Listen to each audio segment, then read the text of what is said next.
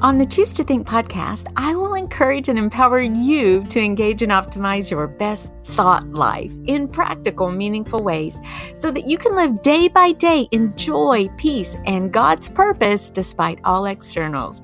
This is Victoria, and welcome back to the Choose to Think podcast. I'm so glad you're here. Hey there, and welcome back to the Choose to Think podcast. This is Victoria, and guess what? No video today. I am like on some kind of overdrive. I don't know. I was even wondering if I was just like, Whoa, I can't do this today. I, you know, in my dreams, I would be like at least a month ahead on the podcasts, and the truth of it is is that I'm barely ahead. I'm just barely hanging in there. And so my idea was to do the series on Monday, which we're doing, and that one will be video because often I'm showing you some of the products that I'm endorsing that I love, that I use here at home to stay fit fab while I'm over 50. And just to bring you into that particular Choose to Think with Your Physical Health series that we're doing on Monday through December. But maybe on the Thursday episode, I won't be video recording, but instead just doing the old podcast way and just putting it on the audio format only. So bear with me as I try to figure all this out. I've been so busy with my book and finishing up that devotional. It's done. I just have a few little tweaks and formatting issues, which are in their own right kind of like a headbanger. So I'm learning as I go with that. But at any rate, I've, it seems like I've got a lot of pots on the stove right now. I've got new classes starting up where I teach Spanish and some ending and about to wrap up. So things seem like, what? kind of bonkos if you've ever been there. But matter of fact, I asked for prayer even just this morning, saying, "Hey, can you guys, get, well, gals, really help me out here because I am." I'm behind the eight ball, and I need to remember that Christ says his yoke is easy and light. And I'm going to, quote, toil or be productive in the vineyard with him today. And that means I want to have some fun in all of this. And I keep asking myself the question Victoria, what if this were really just easy? What if you even pretended it, it was just something easy? What you're doing is easy. And that kind of takes some steam out of the, you know, it releases some of that negative energy and stress for me. So, anyway, I want to just jump on into Psalm 109. And this is gee whiz, what podcast episode is this? Like 121, 122? I'm not remembering. I don't have that up, but we are just chugging along. And Psalm 109, this is what a commentator says about Psalm 109. He says, this is Jamieson, says, This psalm is remarkable for the number and severity of its imprecations. And you can think of an imprecation as a spoken curse. In other words, this is pretty serious, what's being written here. And there are about a dozen or so imprecatory psalms. Psalm 109 and Psalm 69 top the list. Check out this quote from Psalm 69. This is what was written actually in the psalm. It says this quote, Pour out your indignation on them and let your burning anger overtake them. So you can kind of get the idea that the psalmist, as he writes, is really cursing and he's da- he's doggone angry. He is frustrated. He is upset. Something is going on. So I thought, okay, let's use this psalm to talk about anger, conflict management, and processing all the emotions that we have when our blood starts to boil or when we feel wronged or perhaps even falsely accused. And I'd like to offer you three quick tips plus one bonus practical action to take if you stay tuned to the very end and all of these, which will they will help you calm down and put your thoughts and words in their proper places and help you better control your emotions and feelings. At least that's the idea. Now, you know, sometimes it all sounds really good, but actually putting it to play takes time and effort, especially if you're breaking some bad habits. I struggled with impatience, and over the years, I've gotten much better with that. But I've learned techniques to really analyze what I'm thinking about. And once I start engaging certain thoughts, I'm like, woohoo, that's going to lead me to the road I don't want to go. So I tried to develop new habits of dealing with my thoughts because my thoughts produce and invoke feelings and emotions, which in turn cause me to act or behave in a certain way. So I wanted to start with my thoughts. And I'm not going too much into the whole thought thing here today, but other than for us to be aware of certain things, we're going to jump out of the gate by reading the 31 verse psalm. But I do want to give you a bit of the backdrop first to give you an idea of just how deeply angered David felt. And you can read the whole story in 1 Samuel. But basically, David is fleeing from King Saul and he's gathering men. Now, you'll have to remember that he's already been appointed to become king by the prophet Samuel. And folks knew all about this, but um, okay, there's an existing king who wants nothing more than to kill this up and coming king who's just been anointed, right? And you can add to this that King Saul's son, you know, the enemy, the quote, enemy to, to David, King Saul's son Jonathan and David were committed or covenanted friends, if I can say it that way. And at one point in this whole saga, one of the priests of the land, who was supposed to be loyal to King Saul, actually helped David by feeding him and giving him the sword, the sword of all swords, the one that belonged to Goliath. Remember, David had, he killed Goliath, right? And I wonder how on earth did David carry that sword? But anyway, David kept fleeing and King Saul kept pursuing. I do want to read you this story, this account. It's just so fascinating to read this because the very last part is the clincher and it sets the context for the psalm that David would write later, the one for today's podcast episode, Psalm 109. This imprecatory psalm, right? This cursing psalm. And I think you're going to get an idea really quickly exactly what was going on in King or in well in King David at that time when he penned it in his heart and in his mind. And so I'm reading from the New International Version and this is Second Samuel roundabout I think it's chapter 22 i'm going to say roundabout verse 11 or so or 6 starting with verse 6 yes and of course there's rico in the background i've got my back door open because the so he can go in and out because the weather is so nice. But hold. Ricky! Thank you. Come here. Oh, let me give you some loving to calm you down. It says this. Now Saul heard that David and his men had been discovered, and Saul was seated, spear in hand, under the tamarisk tree on the hill at Gibeah, with all his officials standing at his side. He said to them, Listen, men of Benjamin. Will the son of Jesse, and now he's talking about David there, give all you all of you fields and vineyards? Will he make all of you commanders of thousands and commanders of hundreds? Is that why you have conspired against me? No one tells me when my son makes a covenant with the son of Jesse. None of you is concerned about me or tells me that my son has incited my servant to lie in wait for me as he does today? But Doeg, the Edomite, who was standing with Saul's officials, said, I saw the son of Jesse come to Ahimelech, son of Ahitub, at Nob. Ahimelech inquired of the Lord for him. He also gave him provisions and the sword of Goliath, the Philistine. Then the king sent for the priest Ahimelech, son of Ahitub, and all the men of his family, who were the priests at Nob, and they all came to the king. Saul said, Listen now, son of Ahitub.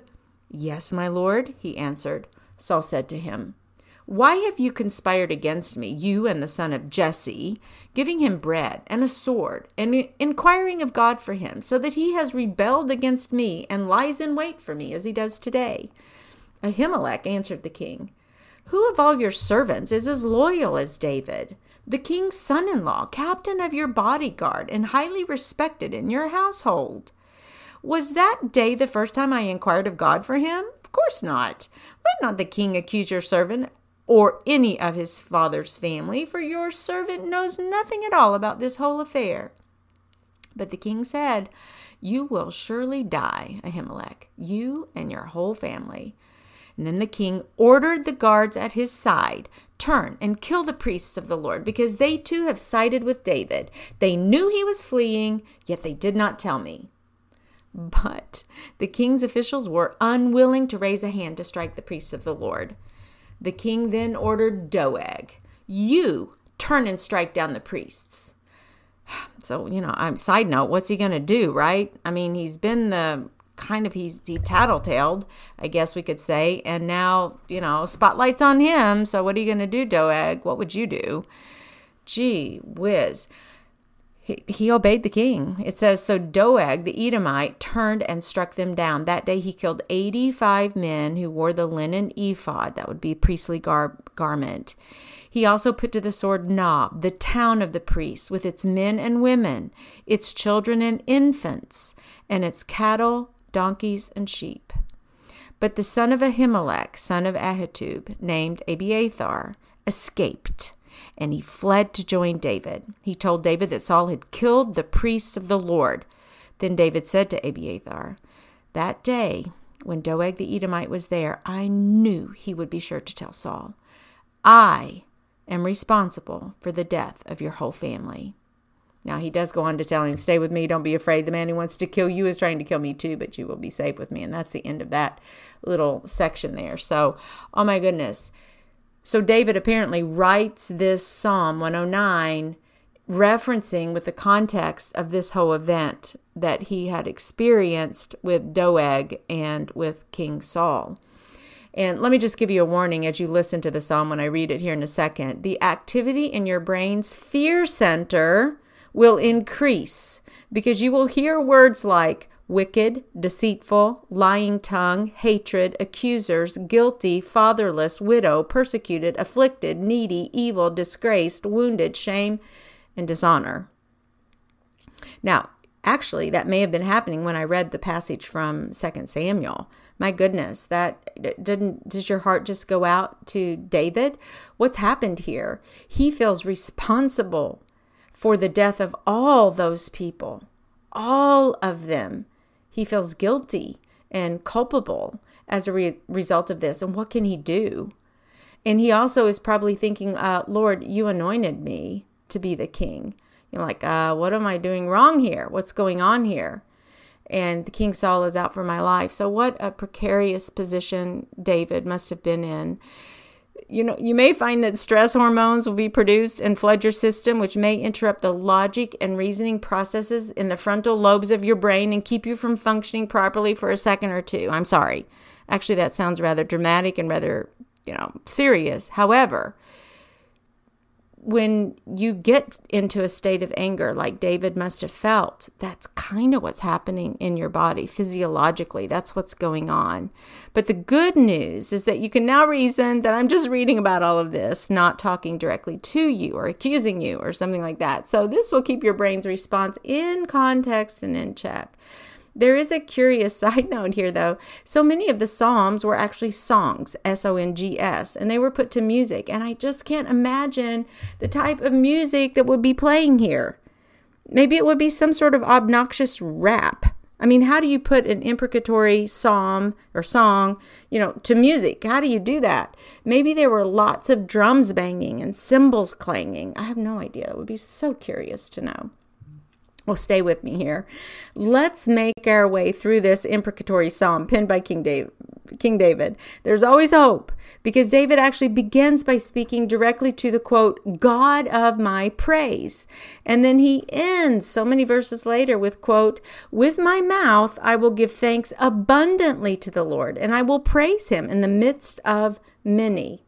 So, this offers us a bit of a sneak peek into what we can do to work through our own frustrations and anger right now as 21st century Christians. I was actually trying to rack my brain when is the last time I've been so fuming mad? And I remember an event where I was actually I was mad at the Lord. It was oh, something that he allowed to happen in my life and I was so mad at him that I even told him I just wasn't going to talk to him. I just almost vowed not to talk to him. It was absolutely ludicrous, of course, but that's just how mad I was. And and of course he lovingly took me through that episode and that little those days. The not talking to him did not last very long because I think it was the next day I needed him for something. So there you go. There went that. But anyway, I know what it is to be impatient and and I, like I said earlier, I can now kind of deal with that in a different way. But okay, I'm going to give you those three tips framed from this particular psalm as well as the bonus. So let's listen now to the psalm itself.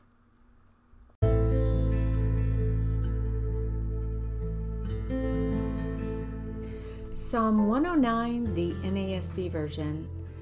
God of my praise, do not be silent for they have opened a wicked and deceitful mouth against me.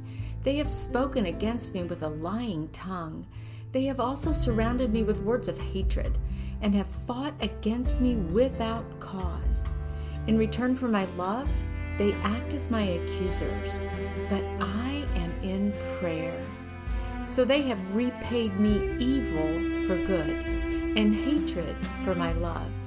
Appoint a wicked person over him, and may an accuser stand at his right hand. When he is judged, may he come out guilty, and may his prayer become sin. May his days be few, may another take his office. May his children be fatherless, and his wife a widow. May his children wander about and beg, and may they seek sustenance far from their ruined homes. May the creditor seize everything that he has, and may strangers plunder the product of his labor. May there be none to extend kindness to him, nor any to be gracious to his fatherless children. May his descendants be eliminated. May their name be wiped out in a following generation. May the guilt of his fathers be remembered before the Lord, and do not let the sin of his mother be wiped out. May they be before the Lord continually, so that he may eliminate their memory from the earth. Because he did not remember to show mercy, but persecuted the afflicted and needy person, and the despondent in heart, to put them to death. He also loved cursing, so it came to him and he did not delight in blessing, so it was far from him. But he clothed himself with cursing as with his garment, and it entered his body like water, and like oil into his bones. May it be to him as a garment with which he covers himself, and as a belt with which he constantly wears around himself. May this be the reward of my accusers from the Lord and of those who speak evil against my soul. But you, God, the Lord, deal kindly with me for the sake of your name, because your mercy is good. Rescue me, for I am afflicted and needy, and my heart is wounded within me. I am passing like a shadow when it lengthens. I am shaken off like the locust. My knees are weak from fasting, and my flesh has grown lean without fatness. I also have become a disgrace to them. When they see me, they shake their head. Help me, Lord my God. Save me according to your mercy, and may they know that this is your hand. You, Lord, have done it. They will curse, but you bless. When they arise, they will be ashamed, but your servant will be glad. May my accusers be clothed with dishonor, and may they cover themselves with their own shame as with a robe. With my mouth, I will give thanks abundantly to the Lord, and I will praise him in the midst of many, for he stands at the right hand of the needy to save him from those who judge his soul. And this is the word of the Lord.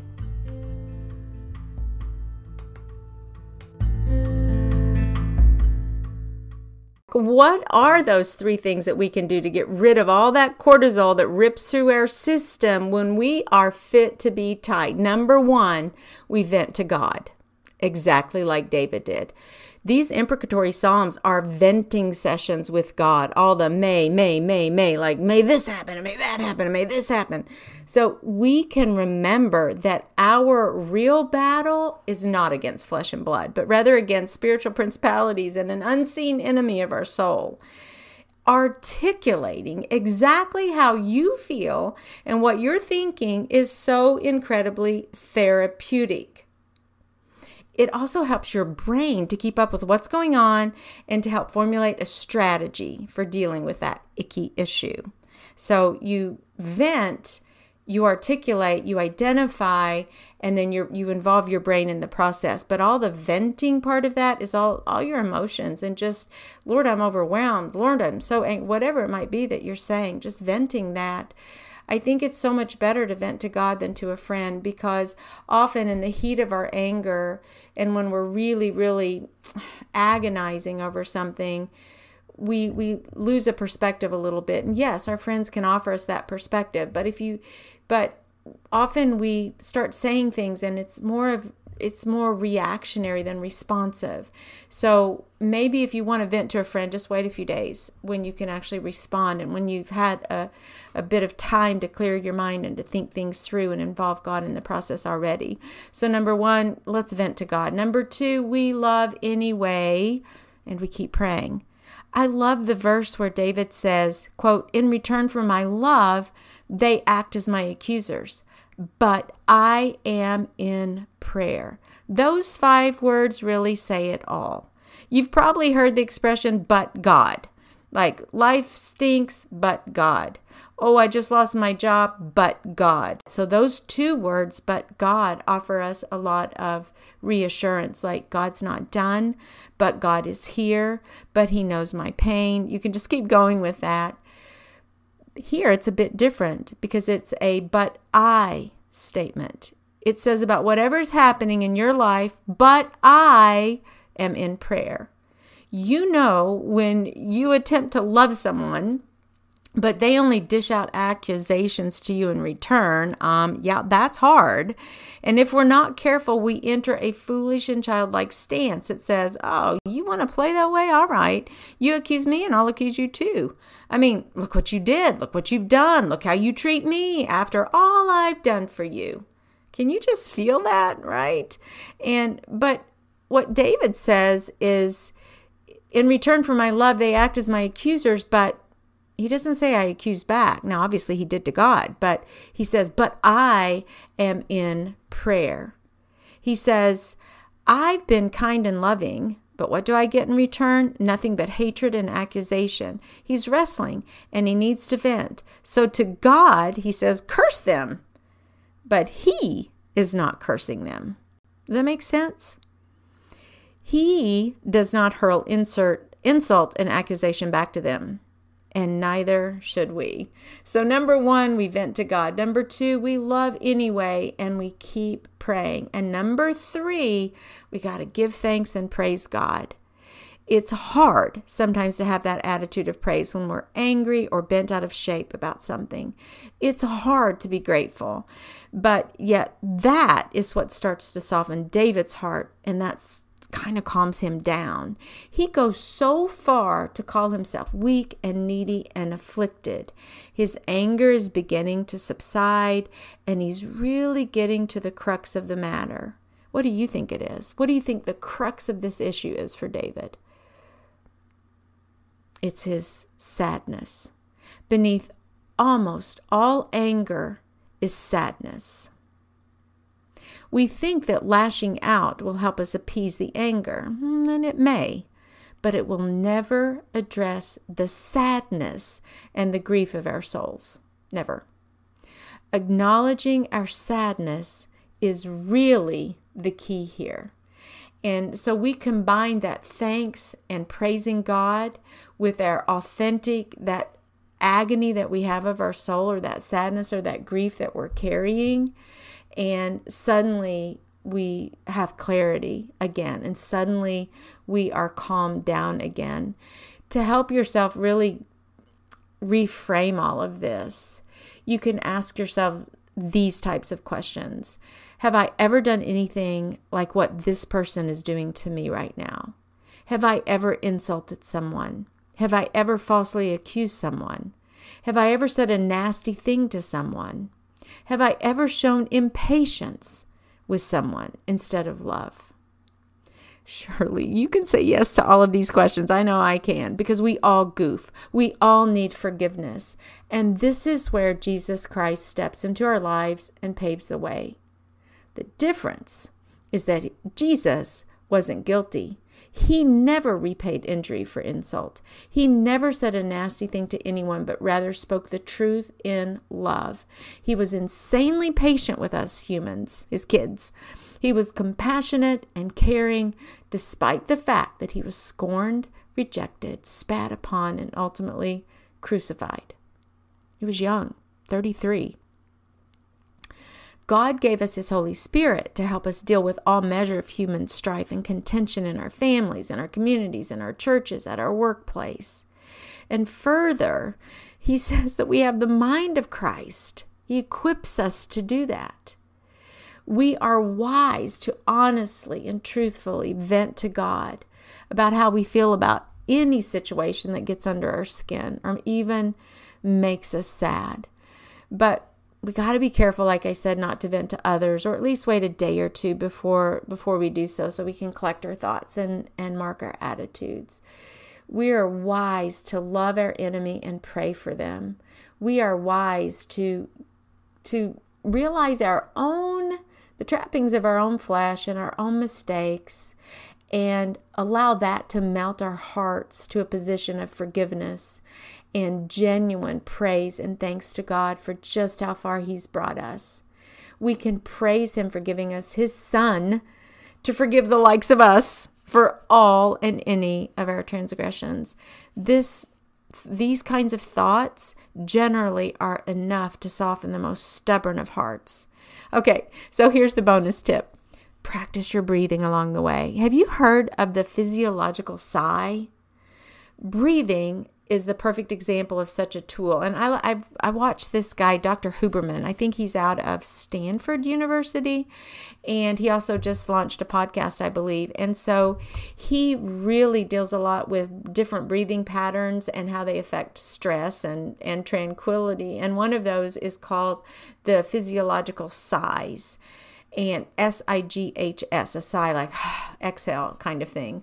And what you do is you take two deep breaths in, but the first one is really deep and kind of longer, and the second one is like just that little extra bit of air you can get into your lungs because what you're trying to do is expand all the air sacs in your lungs because over time they tend to collapse. And remember we're dealing with uh, with oxygen and carbon dioxide here. And so if you can get that one little last breath in through your nose those two breaths in you know like that. I don't know if you could hear that, but it was like inhaling in through my nose and then again right at the very end. And that helps to fill the alveoli, those little teeny air sacs in our lungs. And it also helps to level go up and then we can offload some of that carbon dioxide dioxide in the big long exhaled sigh out. So it's two quick ones in and then one um, long exhale out your mouth. And and that's something that's free. You can do it anytime. It's so easy to do. And if you practice that daily then what can happen in the end is that when you are in those stressful situations when you do feel your blood start to boil or when you're been out of shape over something that god has allowed in your life that you feel responsible for then you you know you can employ that breathing technique even then to try to reduce your stress reduce the the stress hormones flooding your system and to bring you back into a sense of calm. And you know because the the trick here is to remember that yes it's i mean getting mad at god i guess is one thing but but what softens my heart is especially when dealing with other people is just knowing that I've goofed too. And but yet Jesus has forgiven me that. The Bible even goes so far to say that the one who has been forgiven much loves much. And some of the most loving and kind people have been forgiven so many things. And and there seems to be a correlation there between that the level of forgiveness and the level of love that we can dish out. So, but that doesn't mean we don't get angry or frustrated or have to kind of calm ourselves down, especially if we're really, really upset about something. But I think these three techniques that I've that I've given to you may may really, really help you to kind of stay on top of it and and just um, you know deal with that kind of thing with your your thoughts and emotions and feelings. And that's kind of what our podcast is all about. We want to live our best thought lives because if you want to live your best life, it really does start with your thoughts. So, being keenly aware of your thoughts is such a good place to start. And when you first notice that you're getting angry or upset, try the breathing technique. That's something you can do in the here and now to bring you back down. And then, of course, vent to God and keep praying through it and make sure you're giving thanks and praising God. And if you'll do it, okay, I will too. How about that? We'll be brain changers together. And so I appreciate you coming to this show and taking time to listen. And if you found this helpful or any bit encouraging, could you subscribe to the show on Apple Podcasts? Maybe even write a review for me. I would absolutely love that. Even if you want to go so far as to supporting the podcast, the show for 99 cents a month, you can go to anchor.com and search for Choose to Think podcast there. And there's a little listener support tab right there waiting. So I would appreciate that as well. And if you want to see some of the videos, some of the health series that we've done, the last three Mondays we started with water, the benefits of water. We went to green tea, 10 health benefits of green tea. This past Monday's episode on health was all about popcorn, a great snack, popcorn, nutritional yeast, and olive oil. I believe on tap for Monday, the coming Monday is is omega threes, and we're going to talk about that and the brain and why they're so good and why we need them. And I'll show you some of my one of my favorite things that I actually consume. So. And that's a wrap, Brain Changer. Thank you so much for tuning in. And say, if you like what you hear, please consider sharing this link to the show with a friend or a family member who you think might be encouraged by the inspiring and hope filled messages that I try to put out every single week. So thank you so much for your support. And until next time, Dios primero y que Dios te bendiga. Ciao.